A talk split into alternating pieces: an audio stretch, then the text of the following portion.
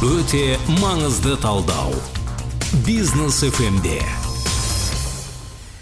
қайырлы кеш қымбатты тыңдаушы қауым әр сәрсенбі біздің бизнес фм радиосында өте маңызды талдау болатыны белгілі жаңалықтар ә, жаңалықтар. Несі мерекелерден кейін ә, үзілістен кейін сәл сәл қобалжу бар секілді.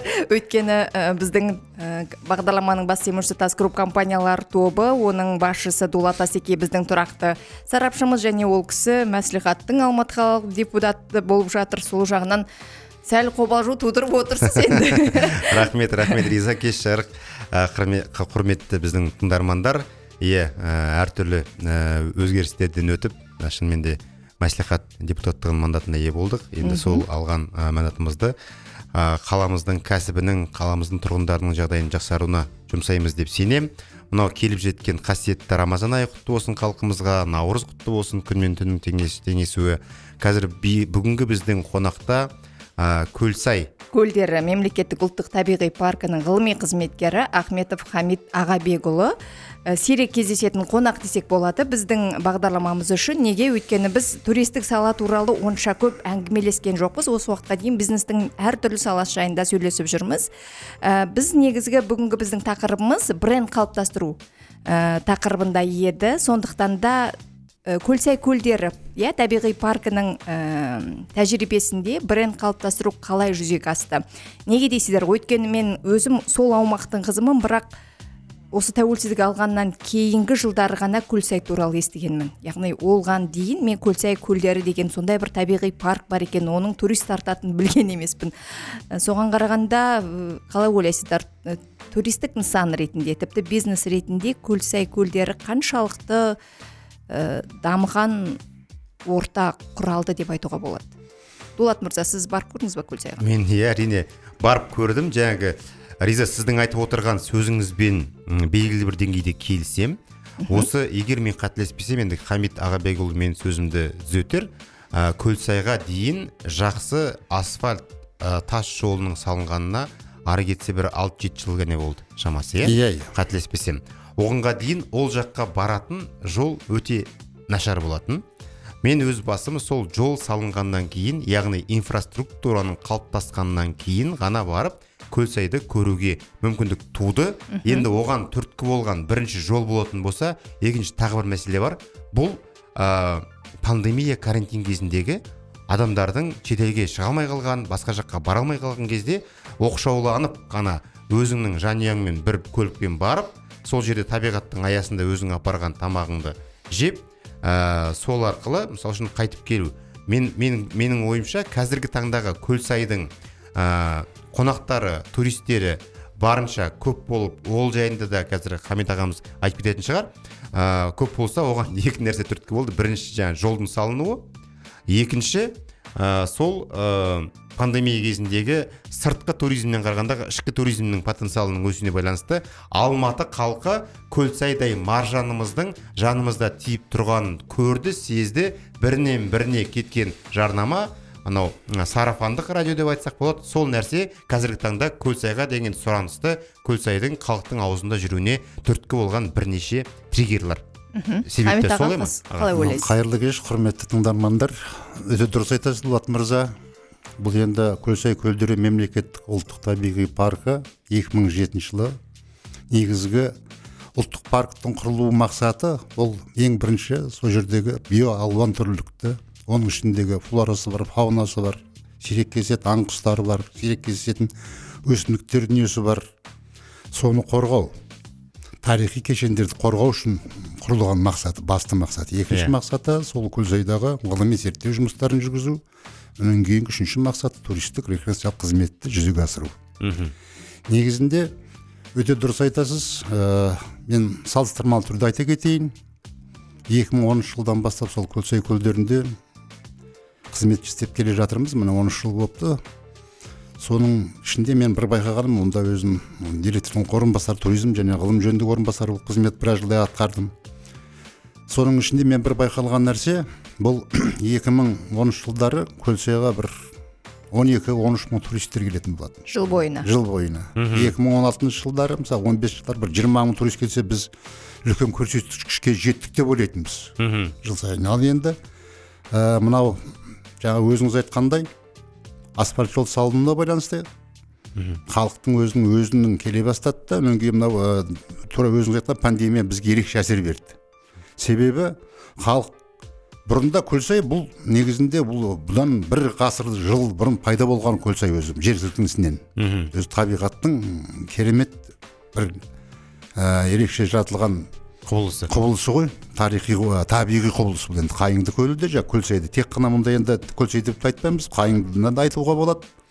Сонда екі мың он алтыншы жылы жаңағы жиырма мың турист болса былтырғы екі мың жиырма екінші жылы екі жүз он мың турист келді. Енді өздеріңіз байқап Он есе қараңыздар көбейді, иә? он есе көбейді. Ал енді сол он есе көбейгенге біз дайынбыз ба? Мәселе осында қазір болып тұр.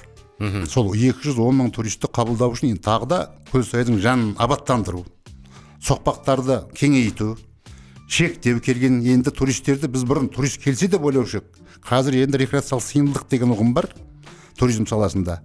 Ол үшін бізде тек қана жалғыз келетін адамдардың көлшеға келетін туристердің жалпы 99 пайызы қайыңды мен көлшеға келеді. Ал бізде жеті туристік маршруттар бар. Оның талды сайы бар құрметі сайы бар кіші өрікті сайы бар саты сайы бар. Керемет ә, ә, келетін ә, туристерге көрсететін қызмет көрсететін маршруттарымыз бар. Иә. енді болашақта келген туристер бірімен бірінің үстіне қабаттастырылмай жаңағы бірін біріне өйткені рекреациялық сыйымдылық дегеніміз мысалға жиырма екінші жылы біз ә, ә, сенбі жексенбі күндері бес мың туристтің бір күнде келген күні болды. Иә. енді біздің өзіміздің санын реттеуіміз ал көлсай көп болса ол жерде мың жарым адамды ғана қабылдай алады. Сондықтан осы жағын реттеу керек. Бір мәселе екінші мәселе автотұрақ жағын есеп ә, не қылу керек? Қарастыру керек. Бұның барлығы бизнес жоспарлар бұның барлығы болашақта халықпенен жаңағы бизнес қауымдастығымен бірге отырып жасалатын шаруалар деп ойлаймын. Ә, тақырыбымызға қайтып оралайықшы. Қалай ойлайсыз? Көлсай біздің қазақстанды ә, шетелге таныта алатын бренд болып қалыптаса алды ма? Шетелдіктер көп па сіздерге келетін? Әрине қалыптаса алды деп айта аламын мен қазіргі ә, таңда. Өйткені тек қана пандемияның кезінде шетелдіктер келмей қалды ғой. Бірақ біз өзіміз тіркеу жүргізіп отырамыз. Қазір қайтадан басталды. Алла не қылатын болса біз сол кездің өзінде жылына мың жарым екі мың шетелдік турист келетін. Қазір одан да көптеп келуге мүмкіндігі бар. Себебі көлсайдың өзін брендке айналдырған өзінің енді өзінің сұлулығы табиғи сұлулығы Иә. қайыңдыменен ал екінші жағы айналдырған өзіміздің мынау туроператорлар деп айтайық өзіміздің туристік компаниялар оны не қылу болмайды. Солардың арқасында қазір алматы қаласы енді мегаполис қой. Бұрын мысалға қыстың күні келмейтін туристер демалатын ал қазір енді қысы жазы тоқтамайды туристер қазір. бір күндік турлары бар екі күндік турлары бар уже. А, тұрақты түрде қазір келіп жатыр көлсайға хамид ағабекұлы сізден сұрайын деп тұрған ә, сіздің дәл қазіргі сәттегі көлсай көлдері ұлттық паркінде иә? Иә ә, сіздің өзіңіздің жеке позицияңыз қандай?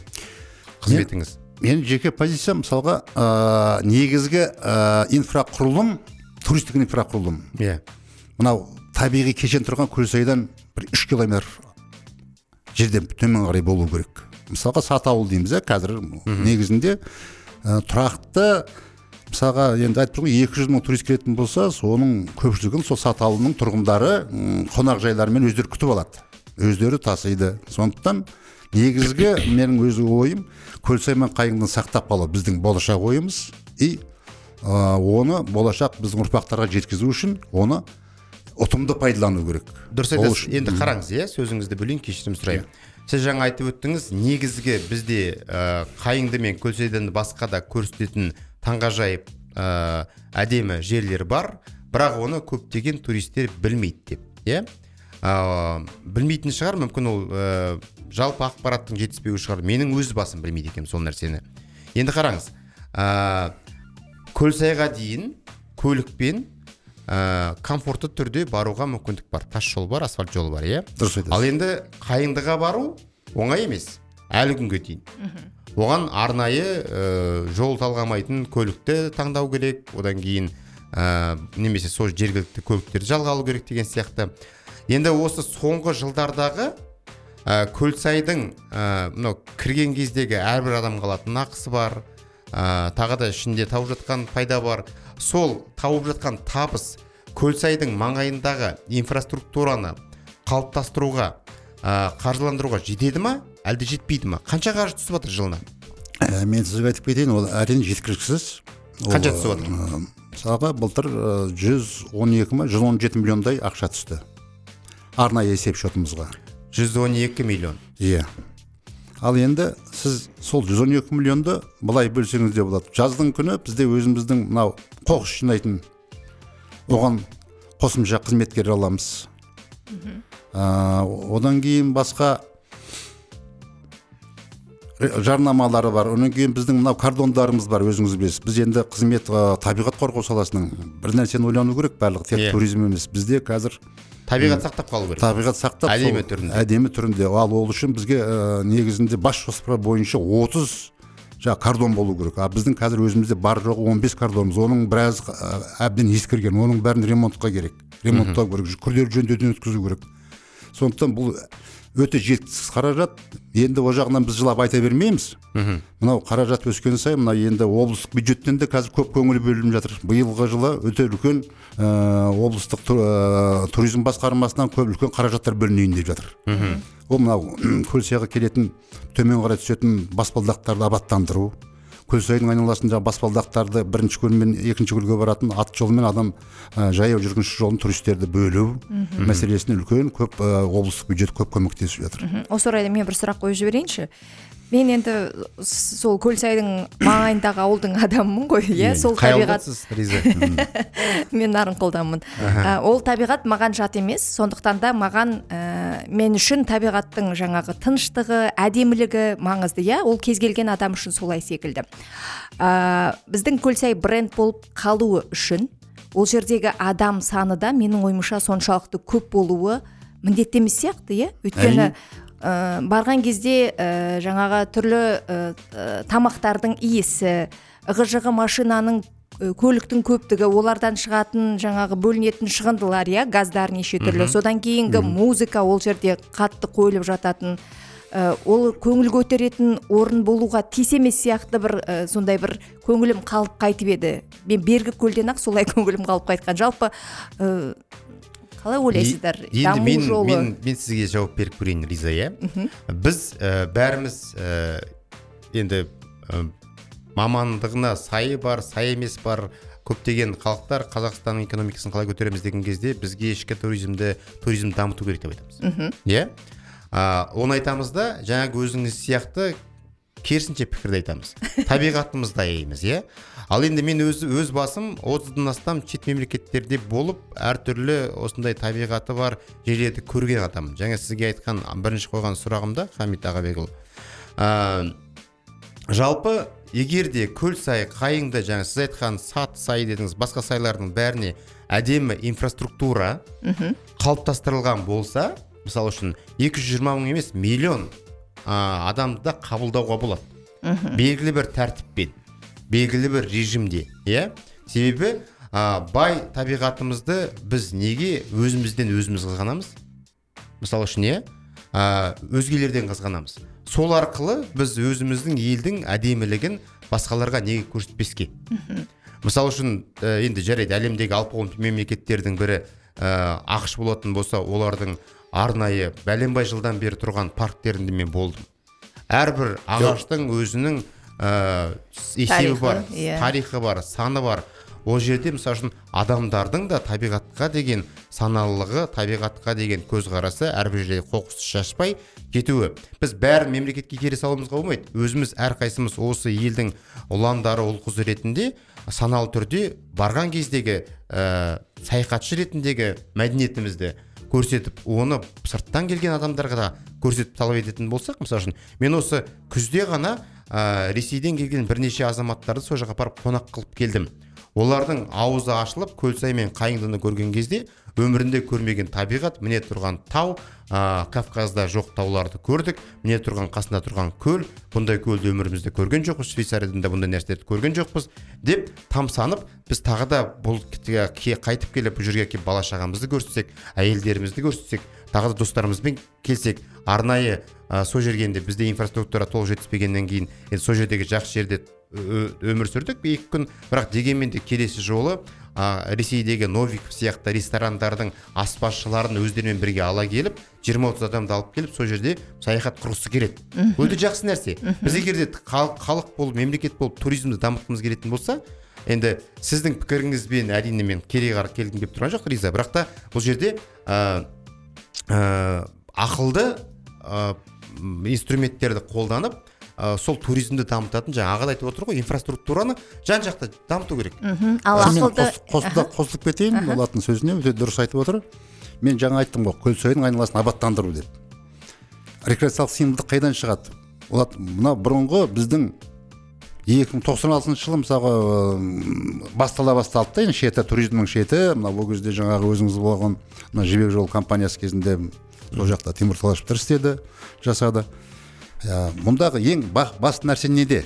Мен жаңа айттым мың жарым адам дедім да сізге мың жарым адам психокомфортно демалуға шамасы келеді дедім. Енді мың жарым адамды үш жүз алпыс бес күнге көбейтетін болсаңыз дулат мырза шынында миллионға жетеді былай Иә. қарайтын болсаңыз. Ешқандай иә иә. Қиналыссыз ол үшін көлсайдың айналасына қазір түсетін қарттар мысалы мүгедектер түсетін ә, арнайы жолақ болу әбден керек. келісемін.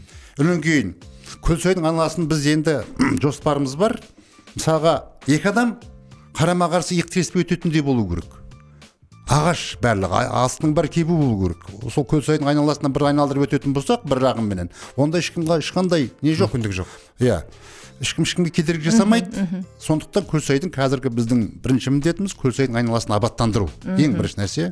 Одан кейін ат жолыменен жаңа екінші көлге баратын а, жаяу жүргіншінің жолын бөлетін болсақ үшінші нәрсе мына бізде автотұрақ мәселесі деп айттым ғой. Оны мына сатыда бизнесмендер жетеді қазір мінекей. Қайыңдыда жаңа өзіңіздің сұрағыңызға жауап беріп кетейін.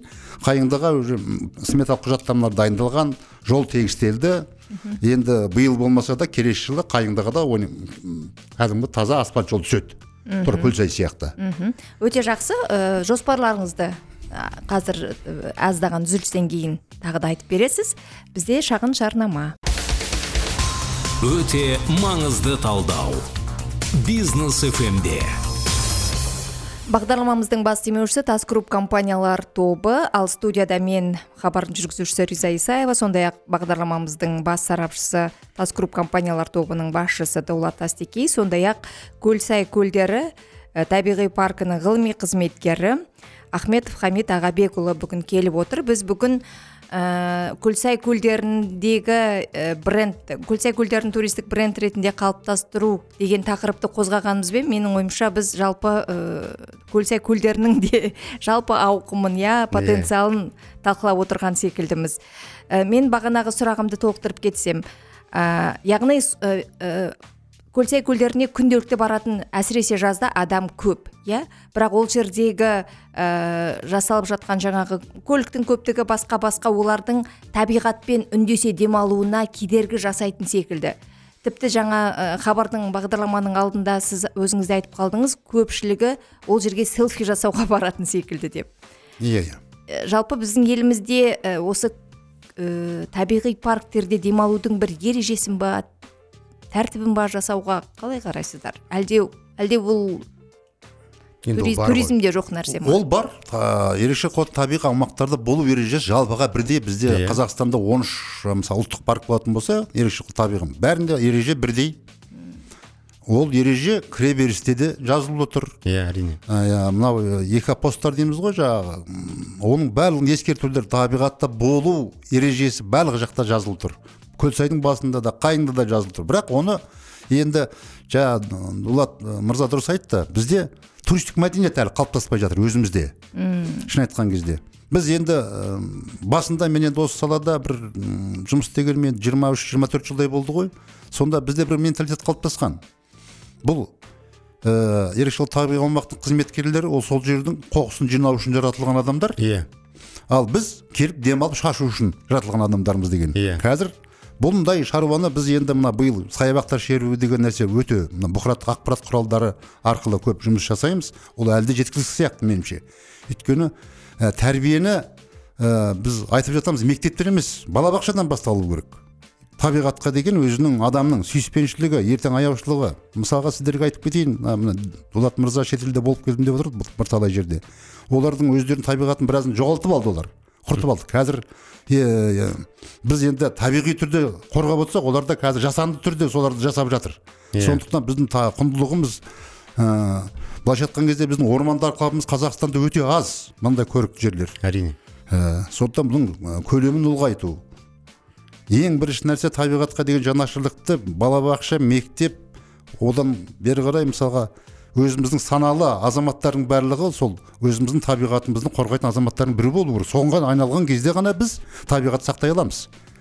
Сонда ғана брендіміз тұрады мәңгі дейсіз ғой. Енді бұл жерде бар ғой иә. риза біз жаңа бренд деп бастадық бренд қалыптастыру деп бастадық. Бренд қалыптастыруға көшетін болсақ енді ол өте күрделі тақырып негізінде. Біз ә, бренд деп көлсай көлдері табиғи паркін алғаннан кейін өзіміздің қасымызда тұрған ә, табиғатымыздың маржаны көлсайға көп көңіл бөлдік. Енді біздің тыңдарман оған ренжімес деп ойлаймын. Себебі алматылықтардың барлығы өзінің осы алматының маңайындағы көлсайға ұқсас бірнеше жаңағы үлкен алматы көлі бар Иә, керемет а, көлсай бар бірнеше көлдер бар. Таудағы солардың барлығы мысалы үшін шынымен де осы алатаудың енді тянь шаньның ә, бір әдемі келбеттерінің бірі. Сондықтан соған қатысты әңгіме болғаннан кейін осы нәрсені қалыптастыра бердік. Жаңа сіз риза айттыңыз. Ә, ә, жаз кезіндегі туристер көп деп. Көп болғанды біз қуануымыз керек. Ә, көп болғанын мысалы үшін ә, көлсай ә, көлдері табиғи паркі бұған тікелей жауапкершілігі бар. Онымен қатар облыстың ә, мә- туризм басқармасы. басқармасы жауапкершілігі бар. Одан кейін жаңағы республикалық деңгейде яғни біздің ә, министрліктің де бұған ә, міндеттемесі мен жауапкершілігі бар деп ойлаймын. Сонымен қатар жеке кәсіпкерліктің де кәсіпкерлердің де бұған жауапкершілігі бар себебі бизнестің әлеуметтік жауапкершілігі бар. Бірақ та бәрін сонда сіздер ұйымдастырып отырған сіздерде болып тұр ма? Әлде жаңағы облыстың басқармасында болып тұр ма? Бұл жерде ә, біз ә, шын айтқан кезде былай ғой біз өзіміздің бұрынғы қалыптасып қалған менталитет біз жаңағы өзіміздің арнайы есеп шотымыз облыста қаражат жоқ жаңағы мемлекетте деп ойланғанбыз басында. Мына Иә. мына бір соңғы бір екі жылда сіздерге мен шынын айтайын. Иә. М, мына облыстан көп қаражат бар екен бөлінеді екен. Мысалға биылдың өзінде алматы облысының өзіне 270 миллион осы туристік нысандарды абаттандыру үшін қаражат бөлініп отыр. Үлкен қаражат бұл деген. Иә. А, соның ішінде қазір бізге ең бірінші облыстық әкімдікке үлкен рахмет облыстық басқармаға үлкен рахмет табиғаттың енді мынау алматы қаласында болатын мысалы алматы қаласы туризм басқармасы қасымыздағы іле алатау паркіне ә, көп жасап беріп жатыр. Мысалға өзіңіз байқап отырсыз. Хамит ағабекұлы қараңыз иә сіздердің кәсіпорындарыңыз бұл ә, мемлекеттік ә, Дұрыс айтасыз. ә, мекеме дұрыс қой иә? Мемлекеттік мекеме. Енді а, бұл жерде біз енді бұл кәсіпкерлік туралы бағдарлама болғаннан кейін ашығын айтуымыз керек. Мемлекеттік мекемелердің кәсіби жақта мысалы үшін бір нәрсені кәсіпкерлікті дамытуға а, көбінесе құлқы бар деп мен айта алмаймын кәсіпкер ретінде. Оған ешкім ренжімес иә? Ешкім ренжімейді. Кәсіпкер мысалы үшін сол жерге қарайтын болса сол жерде ертең өзінің туризмін көбейту үшін туристердің келген кездегі ә, жағдайын жақсарту үшін ол алған ә, пайдасын сол жерді көркейтуге жұмсайды егер де болашағын ойлайтын кәсіпкер болатын болса. Одан кейін жалпы оның әлеуметтік жауапкершілігі мол болатын болса ол жаңағы тапқан пайдасын тағы да сол жердің халқы мен табиғатының жақсартуына жұмсайды. Енді бұл жерде біз мысалы үшін көлсайды ә, әлемдік бренд жасап қазақстанды танытатын ә, маржан ретінде көрсету үшін сол жерді дамытуымыз керек қой. Сол жерде біз әрине бұл жерде біздің мемлекеттің үлесі бар ә, мемлекеттің ішінде жаңағы парктың үлесі бар ә, облыстық басқарманың үлесі бар жеке кәсіпкерлер де барып кірді. Қонақ үй салып жатыр сол жерде жаңағы ә, нелерге арналған. Енді қайсының қалай ойлайсыз? Болашақта осы көлсайды ары қарай дамыту үшін көлсайдың маңайындағы қайыңды жаңа өзіңіз, айтып отырған талды сияқты объектілерді дамытуға қайсының үлесі қазіргі таңда көп болар деп ойлайсыз? Енді бұл қазір жаңадан ғана басталып жатқан нәрсе ғой сізге айтайын. Ә, қысқа мерзімді мынау ұлттық парктің жерлері ешқашан неге берілмейді? Жекеменшікке жекеменшікке берілмейді Жалға берілуі мүмкін. жалға жалға деген сөз ә, пайдалануға беріледі. Иә. Ә, бұрынғы немізге қаулымызға байланысты жиыр- 49 жыл болатын қазір 25 жылға. Ұзақ мерзімді 25 жылға дейін ғана пайдалануға беріледі. Ол сол жерде сол берілген участоктың жаңағы жер көлемін абаттандыру сол жердің барлығын жер қыртысын бұзбау ол жерге әлгі фундаменті мынандай емес жаңағы жеңіл кейін алып кететін де мына табиғатты бірінші мәселе қойылатын талап оларға. Табиғаттың қыртысын бұзбау табиғатқа зиян келтірмеу Ол бірінші талаптар заңда қойылған, иә? заңда қойылған екінші нәрсе сол ә, сол жерді абаттандырып болашақта ол енді 25 жылдан кейін ары қарай ұзартуға мүмкіндік. Егер де жердің қыртысы соның айналасында бұзылып жататын болса онда ол жер қайтадан мемлекет қайтадан қайтарылып алынады.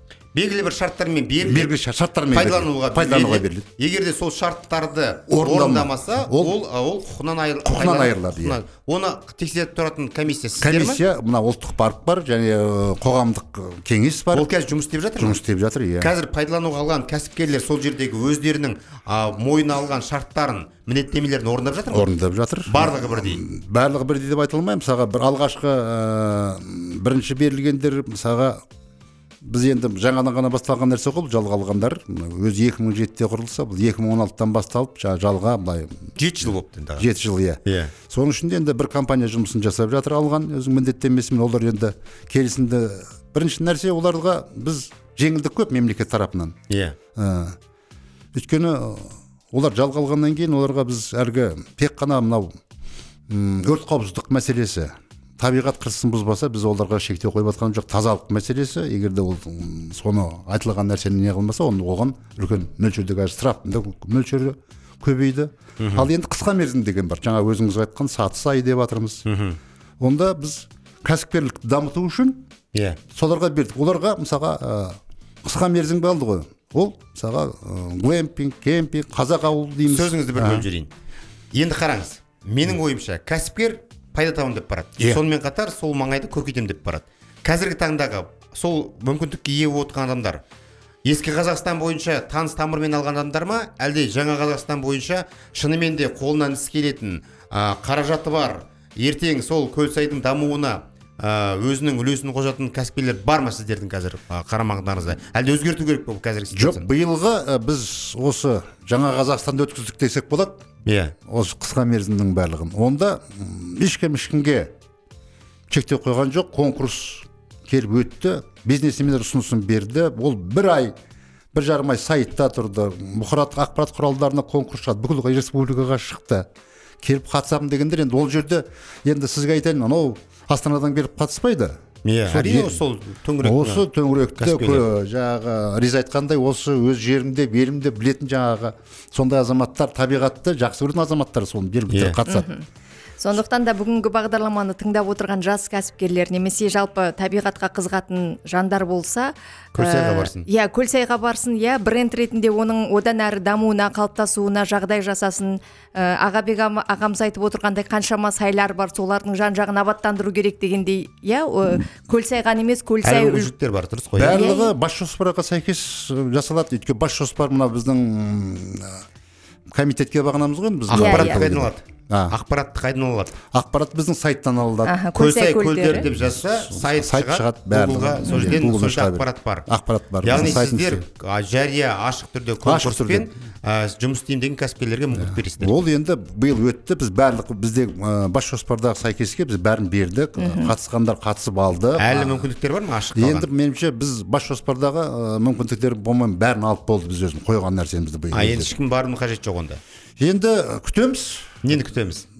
Осы кәсіпкерлердің жұмыс нәтижесін күтеміз енді. Қалай ақпандар ә, жұмыс Атқарады. атқарады. Өйткені биыл өтті екі мың дұрыс істемесе алып тастаңыздар. Жұмыс істемесе енді вот бұның барлығы сайтта жақсы.